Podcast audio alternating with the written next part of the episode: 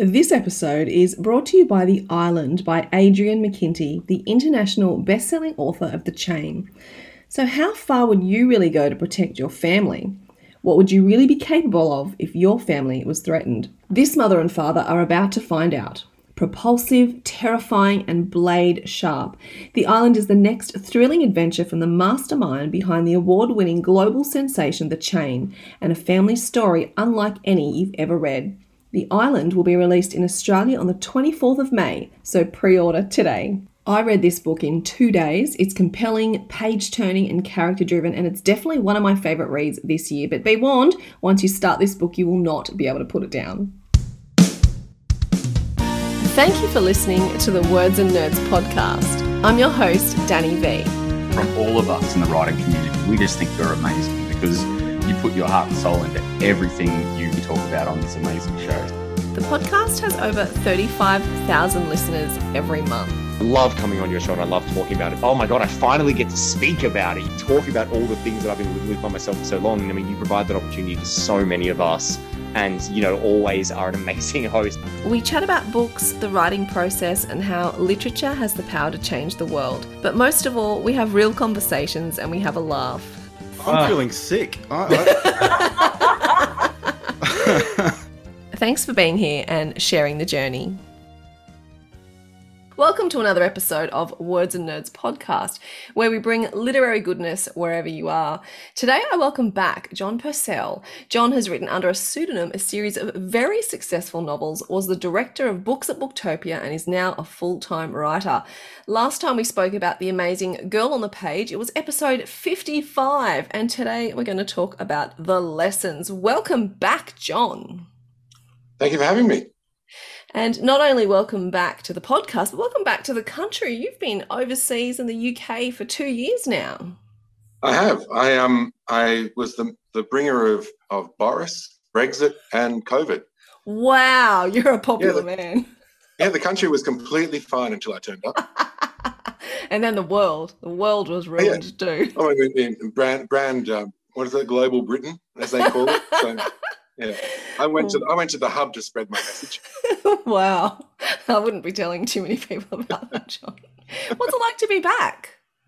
It's uh, a little little strange. A lot of change in Sydney. There's been a lot of um, new buildings and the like, but on the other hand, it just feels like home. Like mm. it's just weather's been it's rubbish. almost like haven't been away. It? Oh, okay. Weather's been no, rubbish no, got, though. No, I got I got I brought the sun. Ah! I had, um, Wait, last, last couple of weeks, that last couple of weeks, there've been some sunny days, and Lovely. people are looking at me like I'm some sort of sun god. Okay, so when you go to the UK, you bring bad things, and when you come to Australia, you bring good things. I know, that, and they haven't got much sun to go around, so they're not. no, they do not. They absolutely do not. Well, I was in Sydney, just got back from Brisbane, and it was raining there. It was raining here when I left, and I think it's raining here again. So I must just be bringing the rain everywhere I go. Yeah, you're like the Addams family. Excellent. Always wanted to be Morticia. Yeah. now the lessons i i loved girl on the page so i was super excited when the lessons came out. But was there a bit of pressure? I mean i know you've written under a pseudonym. I know those books are super successful and we'll get to all that lusty stuff later john. But um, um, the lessons was there a bit of pressure to follow up girl on the page? Because it was so well received and people loved it and it was really cool and dark and different. So was there pressure with this one or you just put it aside? Um, there's a tiny bit of pressure at the beginning. My the, the first year, 2019, was the sort of the year I was meant to get down and knuckle down and do it and do a book, but instead I decided to completely change my life, leave Booktopia, move overseas. You know, so that took up all my time and, and distracted me from the the Damocles sword hanging over my head, which was the, the book contract for another book.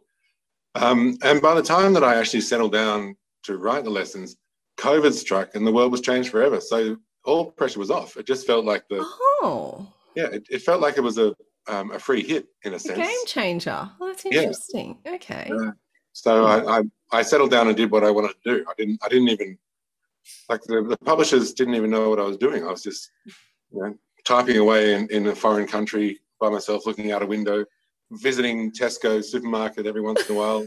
walking around the country lanes and, and scribbling like a madman. Wow. Was... And to be fair, no one knew what they were doing during COVID. Still yeah. don't know what we're yeah. doing. So, you know, to be fair, that's true. I think I think I think all of us have got a free hit. I mean, those two years should be struck from the record. Yeah, I don't think we should age in those two years either. I'm I'm down with that.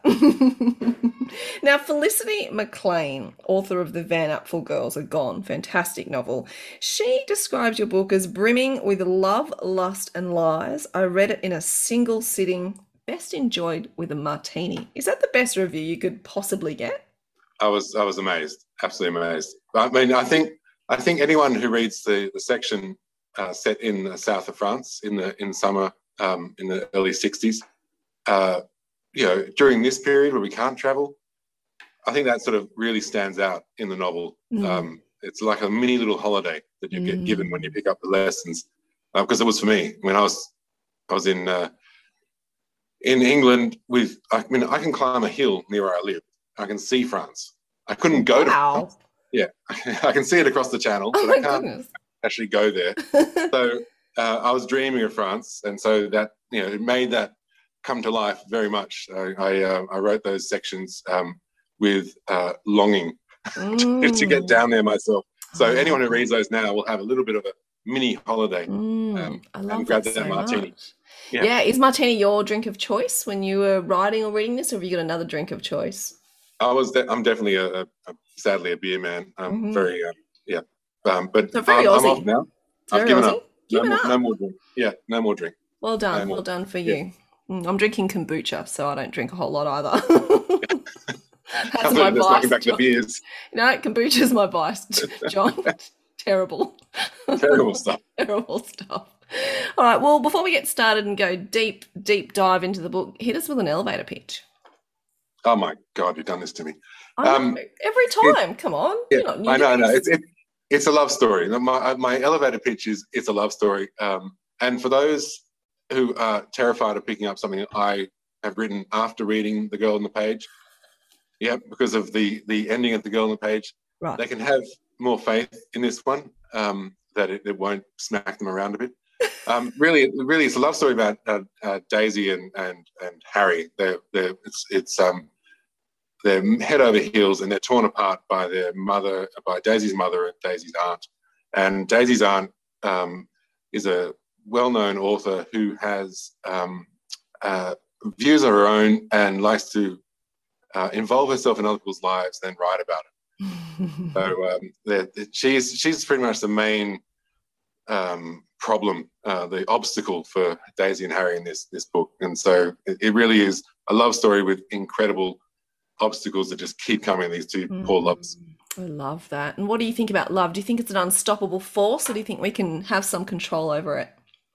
I think I think it's unstoppable. I think I think it, it's one of those things that we always try to deny because it's a really complicated and messy thing, and it exposes us to all these problems and um, opens us up to another person in ways we don't really want to because we're we've got uh, we think we're terrible people or we think we're uh, great people, whatever it happens to be, whatever your your theory of yourself.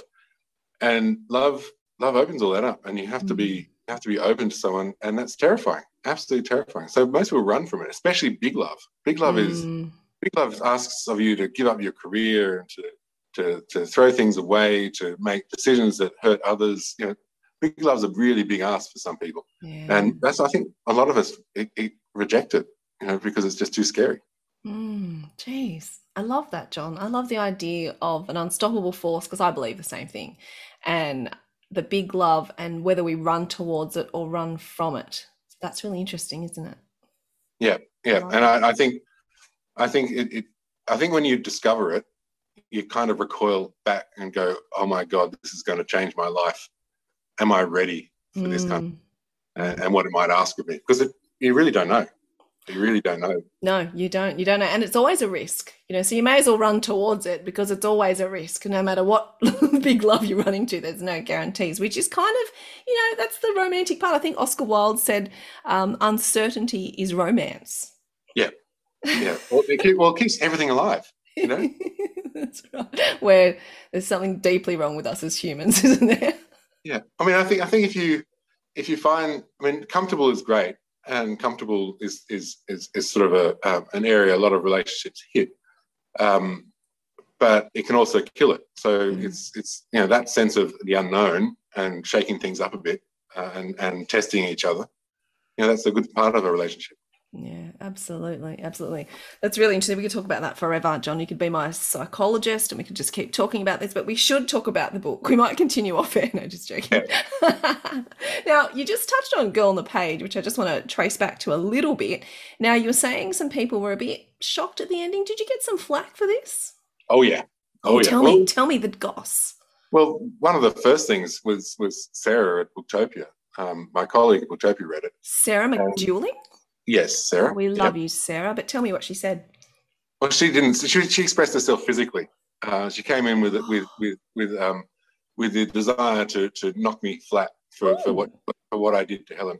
Um, that Interesting.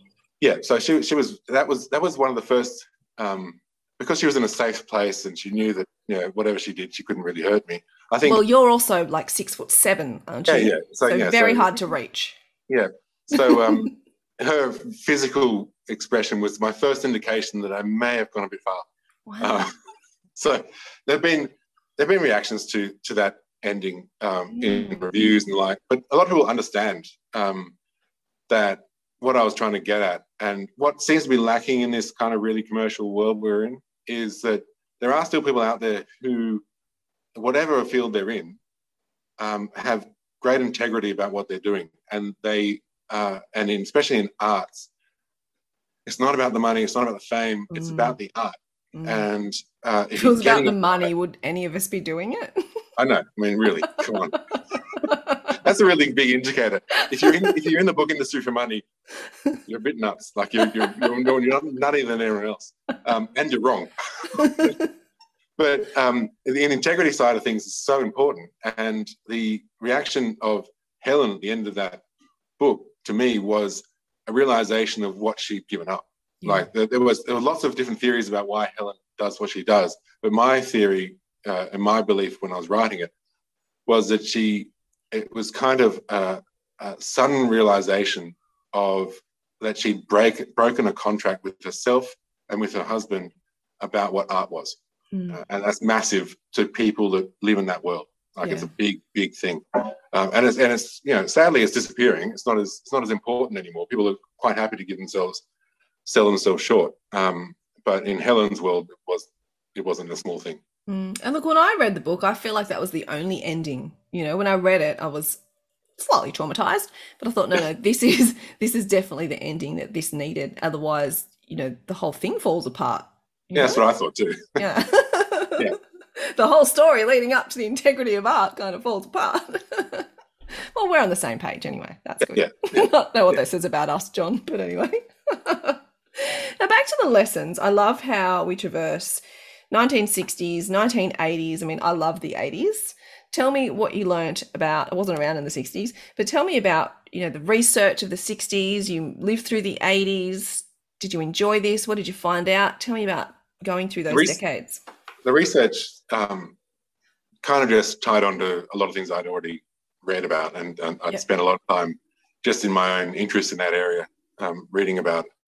Um, but my parents were young in that period. My um, um, wife's parents were young in that period, and I was living with um, my parents-in-law at the time in England, and I was kind of talking to them, trying to get um, as much as I could from their personal experience of, of life back then. But I was also reading a lot of um, general histories of the time and the period just to refresh my mind.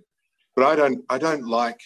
Um, I, I've always felt that when you're doing historical writing, that it should be old knowledge you have, and so that it's lightly placed within the within the text.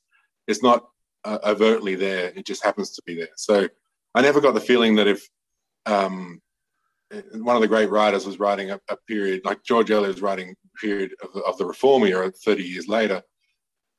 She wasn't, I mean, she was definitely researched it, but it was old knowledge, it just fell lightly onto the page. Yeah. And um, I like that aspect. And, and I, I trust in my mind to do the hard work in a, in a, in, a, in its creative sense um, at the time of writing. I feel when I'm writing, I'm far more lucid and easy to move around the information I have in my head. Ask me a question now about the 60s and I wouldn't be able to answer it. when I'm in the writing mode, it'll come out naturally. And that's that's how I, I want it. So the research was definitely there and I was reading a lot of, at the time.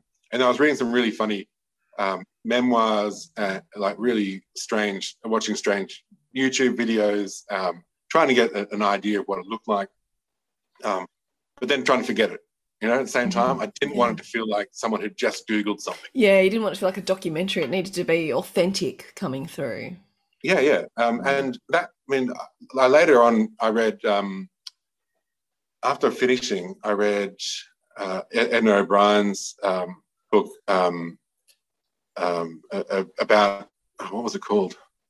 It's about a trip this girl takes to the south of France. And it was just after I'd written mine. I was like, oh, cool. So I, I um, August is a wicked month or something like that. It's called. Um, and I read that, and I I was so happy because um, how lightly she she deals with what's going on. She doesn't constantly make references to music or film to try and give the setting and that kind of stuff. And so I was quite happy having reading that one and realizing that I didn't need to go in so much detail. I, I when I read a book, a novel, especially a modern novel that's historical, and they almost go into a Wikipedia page for a bit and yeah. they come out of it. I'm like, bang, I can't, I can't cope. and you don't need it really. You, you need the need characters, it. you need the plot, you need the characters to be in this world. But you know, yeah. I don't really need to know, you know, the exact but, things that are going yeah. on. Who was the president of France? You know? Yeah. no one cares. I wouldn't have a clue. I probably wouldn't know the president of France now, to be honest. No, no. So this is this is the thing. that, that's what you've got to get into. Like with Jane Eyre, um, we know that it's the period that it's in because um, we follow Jane, but she's not commenting on all the all the local politics. I mean, one of the things at, at, at university that I, I, thought was really funny because they were talking about Jane Austen and how she doesn't refer to the Napoleonic War. I mean, why would her characters refer to the? Yeah, absolutely. But that's not the point. That's not the point. They were completely removed from any of that, yeah. and they were just riding their horses and carriages and going to balls. Yeah, exactly. And and, and the men wouldn't have brought up those subjects very often no. in the in in the women's um, um, presence presence anyway. So yeah. So I like I like historical fiction done lightly. Yeah, no, I, th- I agree with that. And to to do that, to have you know any of Jane Austen's characters talking about that would be completely artificial and completely out of the context of what the women were doing and what the expectations of them were. Yeah, mm, it's really interesting. Now, this is a novel about painful lessons life has to teach us, but this is about ourselves, love, honesty, morality. Was this kind of how you went into the novel, or you just wanted to talk about big love and all these things came after? Yeah, big love was my thing. I wanted to write a romance. I wanted to write. Um, uh, I, I, I, initially years ago I wrote this um, story about this old man, and I never got anywhere with it because I was in my twenties and and old men were way way away from me. Um, but I was looking at these old pieces of writing that I'd done, and I was wondering about what he would be been like as a young man, and so I started to write Harry. Harry just came, um, and I wrote I wrote the whole of Harry from beginning to end. Then I wrote um, Simon from beginning to end. Then I wrote Daisy from beginning to end. And only then did I put Jane over the top. Wow. Was there much editing to go in the end to like mush them oh, yeah. all together? Oh yeah. Yeah. Yeah. That's but I, I had I had a I had a, a kind of design in my head. Okay. Um, how the chapters would fall. But I wanted to give a, a, force to each person's narrative yeah. as if they're telling just the one story, as if it could just be one novel they're yeah. telling. But that's what life's like. We each have our own stories, and even though we might be interacting, we've still got our own narratives, which aren't necessarily the same narratives as the person we're interacting with, right? Yeah, which is exactly what I wanted. I wanted I, I wanted that. people to be obsessed with their own existence yeah. and their own thing. True. yeah, which is true. Our own truth. Um, and uh, and and then join them up together. So the things that happen in one person's uh, narrative um, are happening off screen and in another person's narrative. And sometimes it doesn't really affect them. Sometimes it really affects them, mm. but they mm. don't comment about it because they don't know what's happening.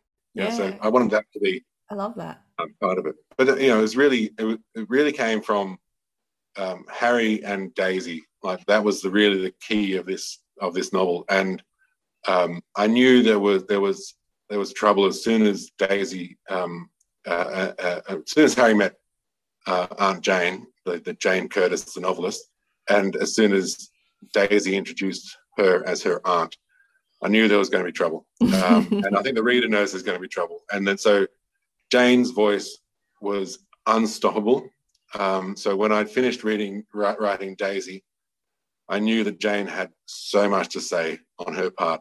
And I thought it would be wonderful to be able to set it 15 so years later, um, so we can get this uh, perspective on it. And so Jane has kind of the last word, and she almost acts as a Prospero over the top of everything, um, as she's the as she's the final voice because she's 1983. You know, she kind of puts a bit of doubt into the whole process. She's like a like um, um, I put salt, pepper, and doubt, and uh, and Jane was the doubt into the who's telling the story, why is the story being told, um, how how much can we trust, all this stuff. And she's a novelist, and you know, uh, I, I, I, I've met a couple, and you know, they like to make up things. I love that. I'm just actually sitting here going, how aligned are you to Jane? Is it? Oh, absolutely nothing to do with. Lies. Lies. John tells himself. it must have given more power to each character too, because I imagine dipping in and out of each character, it could dilute the voices rather than just going, I'm just going to write this character, this character, then you're getting right into that head. Did that is that what you reckon happened? Yeah, it made it so much easier to keep. You know, it's like with, yeah. with actors, they wander around you know, off offset in in the character's role, and that kind of allowed me to keep that character with mm. me throughout. And so when I was when I dipped in later on and did editing, moved things around, and the publisher got involved, um, you know, I knew these people really well, so I was able to to maneuver. If I hadn't done it that way, I, I don't think it would be. Uh, I don't think their voices would be as clear and their characters as well defined. Um, do we call that method writing?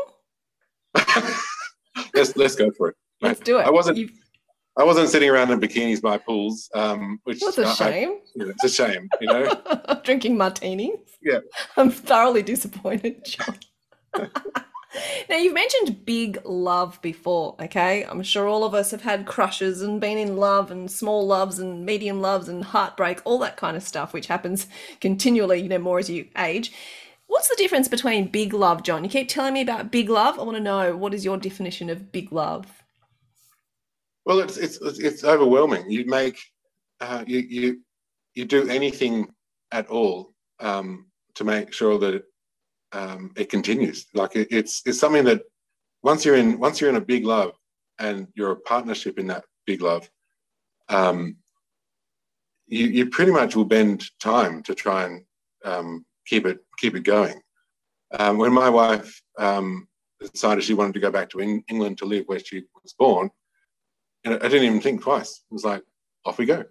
You know, you know when, you, when you're in big love, you just go, yep, I'll just dump this. I'll, I'll, I'll get rid of my job. I'll, I'll, I'll take this massive risk and go with you. You know, that's that's just the way it is. And I, I think that's I think when you're in a relationship like that, that's how you do it. You, I mean, we, we we were locked down for two years, and most of the time we were 24 seven with each other, and we never had a problem. it was wonderful. It was a, a wonderful time. I wouldn't want to be in uh, in in lockdown jail with anyone else. Wow. Um, yeah, and that's how it's been since we met. So um, that kind of thing, that kind of love, where it just makes makes um, everything else seem a bit small.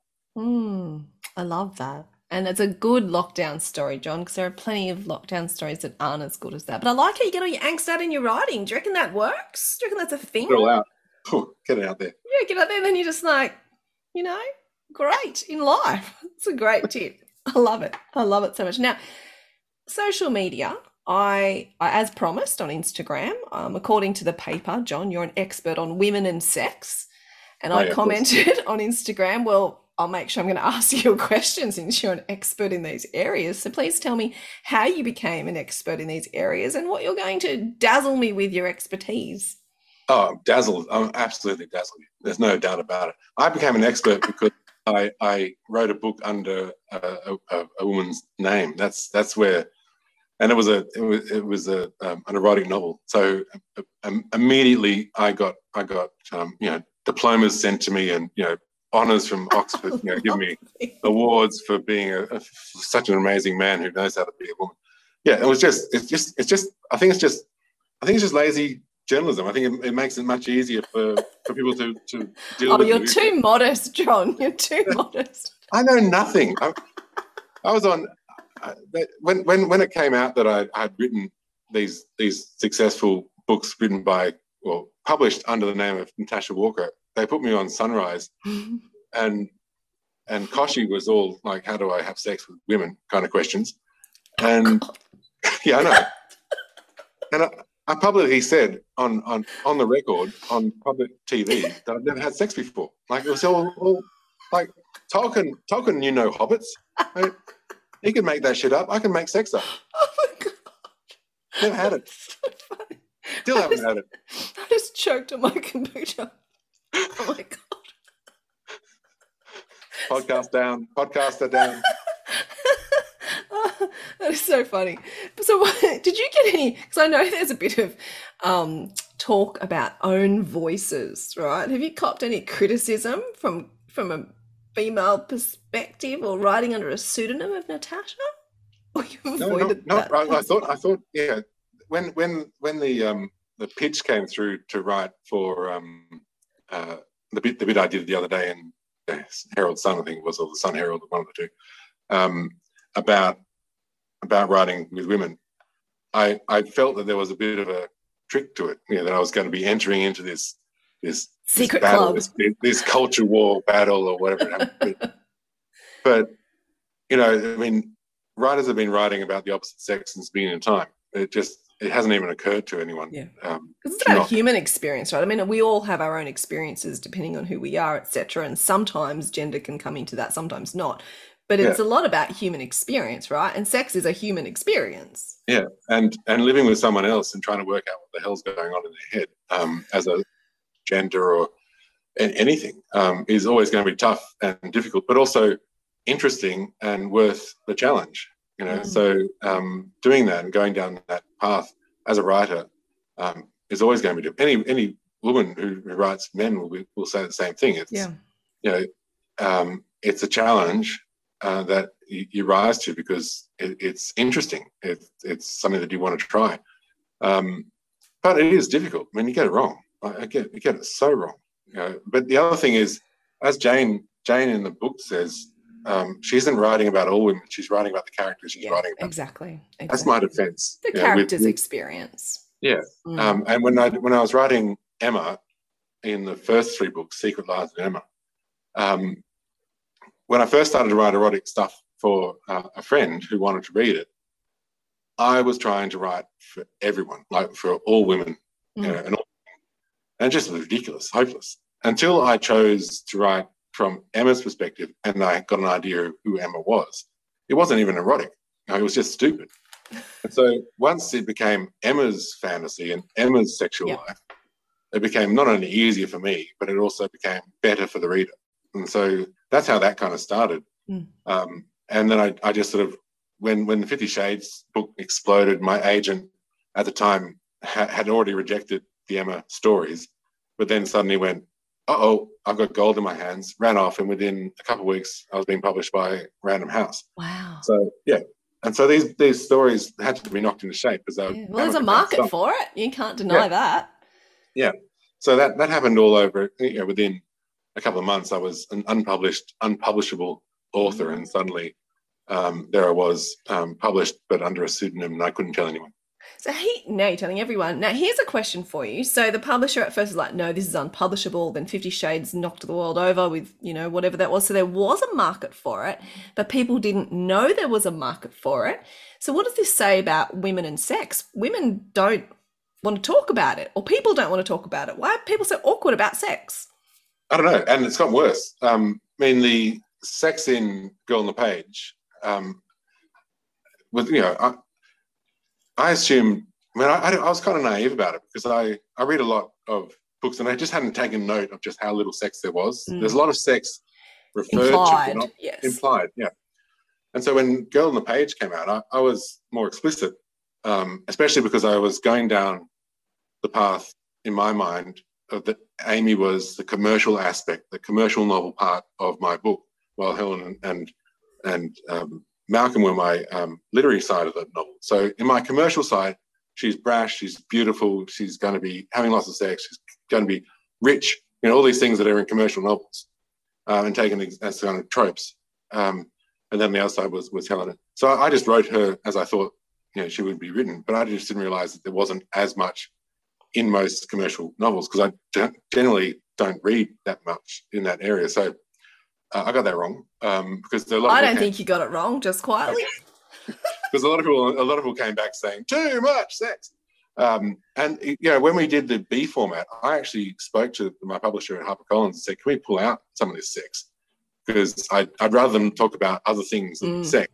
Mm. When we actually looked at it, and it was my publisher and my editor both went through it, and I went through it, trying to pull out this enormous amount of sex, and it wasn't. But that was your character. That was that was who she was. And Yeah, but it, but it was only it was only snippets. Like it was only Yeah. like a paragraph long. Yeah. It wasn't yeah, like that's eight right. It wasn't a chapter, unfortunately. No. Yeah. But the thing is, like, as well, I just feel like this topic is is still taboo, and we're in 2022, and I feel like particularly for women, women have been really repressed in this area because women are meant to take care of children, and sex has always been for the man, and I feel like we need to go a bit beyond that, right? We need to Yeah. push through that and go, well, you know, it's a it's a human experience. It's a it's a human pleasurable experience, and I don't. I'm just trying to get the awkwardness out of it. I'm not going to be able to do this alone, John. But I thought it was a good opportunity to say it's it, things haven't changed as much as we think. We think we're liberated. We think we're free. We think we're not repressed, but we kind of still are, particularly as women. Yeah, I think I think the um, the moment that it was Fifty Shades, which is about eighteen months, I think, of of, of being able to read porn on the bus, Yeah, um, it was a big reaction, and I think I think we went way back even further than we were before Yeah. Fifty Shades. In, in but our there's still taboo to it. You know, people still say, "Oh, have you read Fifty Shades of Grey?" You know, Yeah, like it's yeah. still this dirty little secret. Yeah. Well, I, when, the reason I write people like Jane Curtis in Lessons, and her sexual life is um, is an independent one. Like it, it's she's not bound by society and by by gender roles and rules and all that sort of stuff. She, I mean, she is. She's in in her time, but she's very much um, a free spirit or wants to be um, a free spirit. There's there's always consequences to that. Um, I write those women because I want to see more of those women.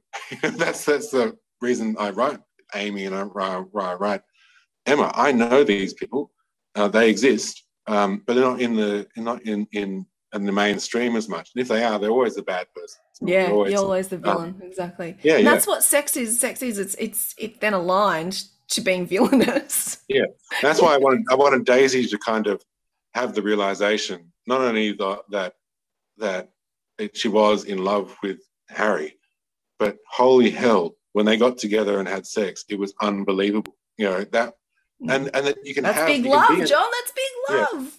and you can meet people and fall in love and marry them and have terrible sex lives and it's terrible you know? So there's there's she needs to she just needs to experience that to understand how lucky she was to begin with. You know she she met this guy fell in love it was all right. Someone came in and, and messed with it just like in persuasion. And um and then later on she discovers she grows up that life is full of um, almosts and maybes and the rest of it. And there are very few holy hell, I'm in love kind of moments, and you should grab them when they come. Yeah, absolutely. And it's the almost that kind of break you, isn't it? It's the Yeah, almost. it's the almost. Yeah. Or oh, yeah, you're three Oh. years to an oh. almost, or a five year relationship to an almost. Come on. They're Yeah, my best five years. Kill you. I love this so much. I'm just so on the same page as you, and Amy still stays with me. I don't know how many years ago I read that book.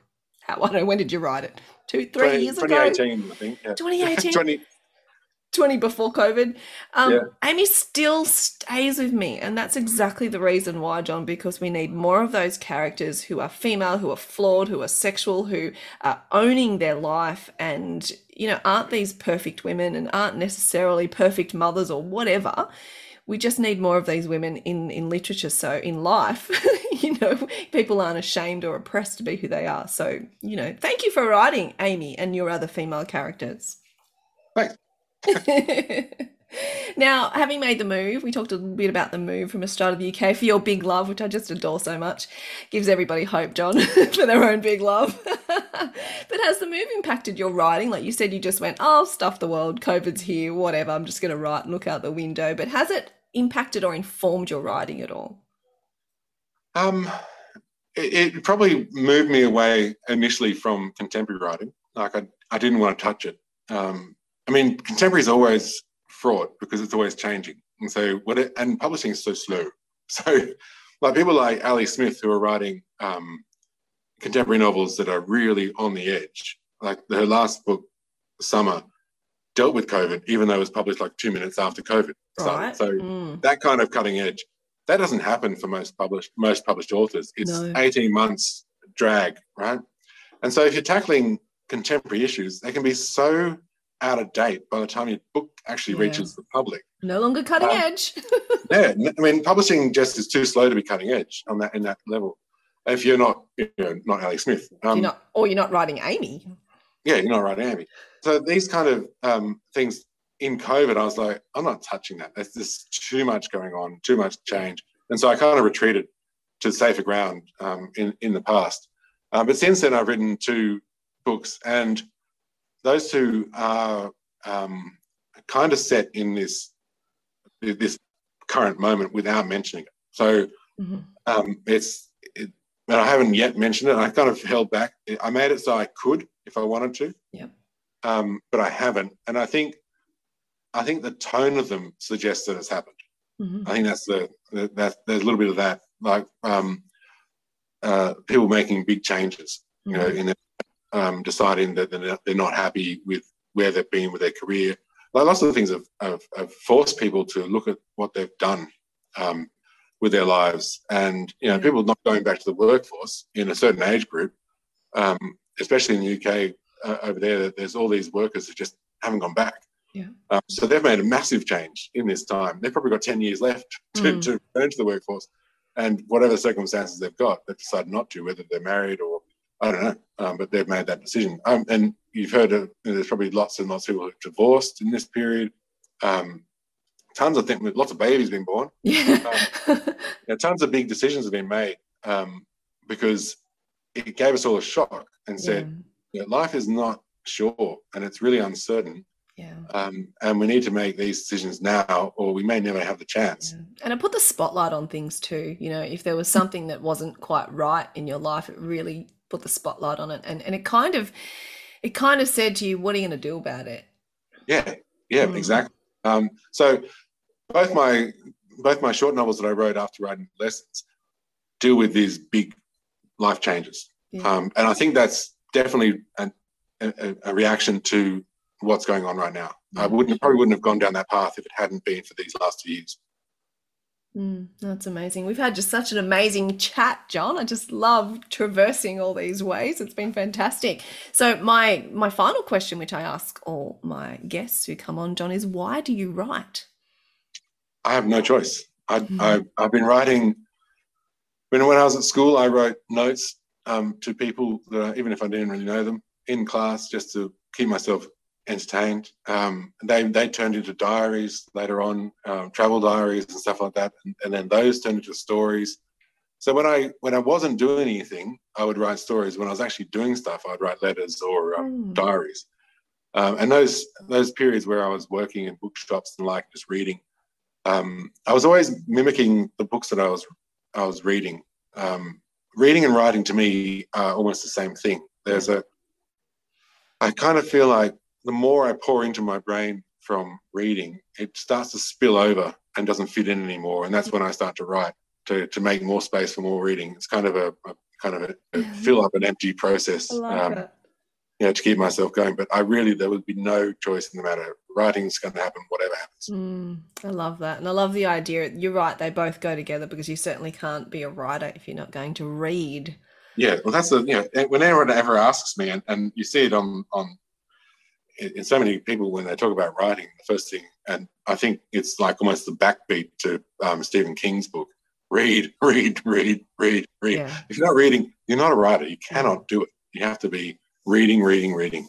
Yeah, because like when you said you talked about, um, you know, with your research, you just wanted it to authentically be on the page. That's what you need to be as a writer. You can't just have read the How to Write book by Stephen King, which is amazing, and then think you're a writer because all these things download in your head as a reader, which you then then use later. And then sometimes you're writing, you're like, oh, I didn't even know I knew how to do that, but you've written, so you read so many books that it's in your brain somewhere. You just need to access it when the time comes. Yeah, and books are a wonderful way to um, to give definition to life. So you're reading a book. Yeah. Like when I read Vanity Fair, I suddenly I suddenly was Thackeray for a while. In the, in the time it took me to read that that book, I was aimed in at everyone. You know, I was Mm. zeroing in on these people with the view of Thackeray and looking at the foibles and and the, the, the wonderfulness and all these different things that are there because he gave me these new lenses. Yeah, and isn't that amazing when a book does that to you? The same, uh, we're talking about Big Love, Love in the Time of Cholera for me did that. I just couldn't get out of my head. I couldn't stop seeing from the character's perspective. And that is, if any book's about big love, that is about big That's love. That's the big big love. yeah. and that's still, I read that years ago, and that's still, like, I still feel that book, you know, inside you. So they're really special. I- I- Books books which deal with unrequited love, they kill me. I, I'm, I'm I'm drawn to them. I love that. I love that so much. John, it's always a pleasure talking to you. I love how literary you are and then how you write these amazing characters and you've, you know, your career in writing has gone from erotic fiction to these you know, I don't know what you call them, literary commercial novels. I don't know. Is that even a genre? Let's make one. All right. We've made up a lot of things today. Also method writing. it's always a pleasure to see you. Welcome back to Australia and um, thank you so much for the chat today. It's been amazing. Thank you very much for having me. It's wonderful.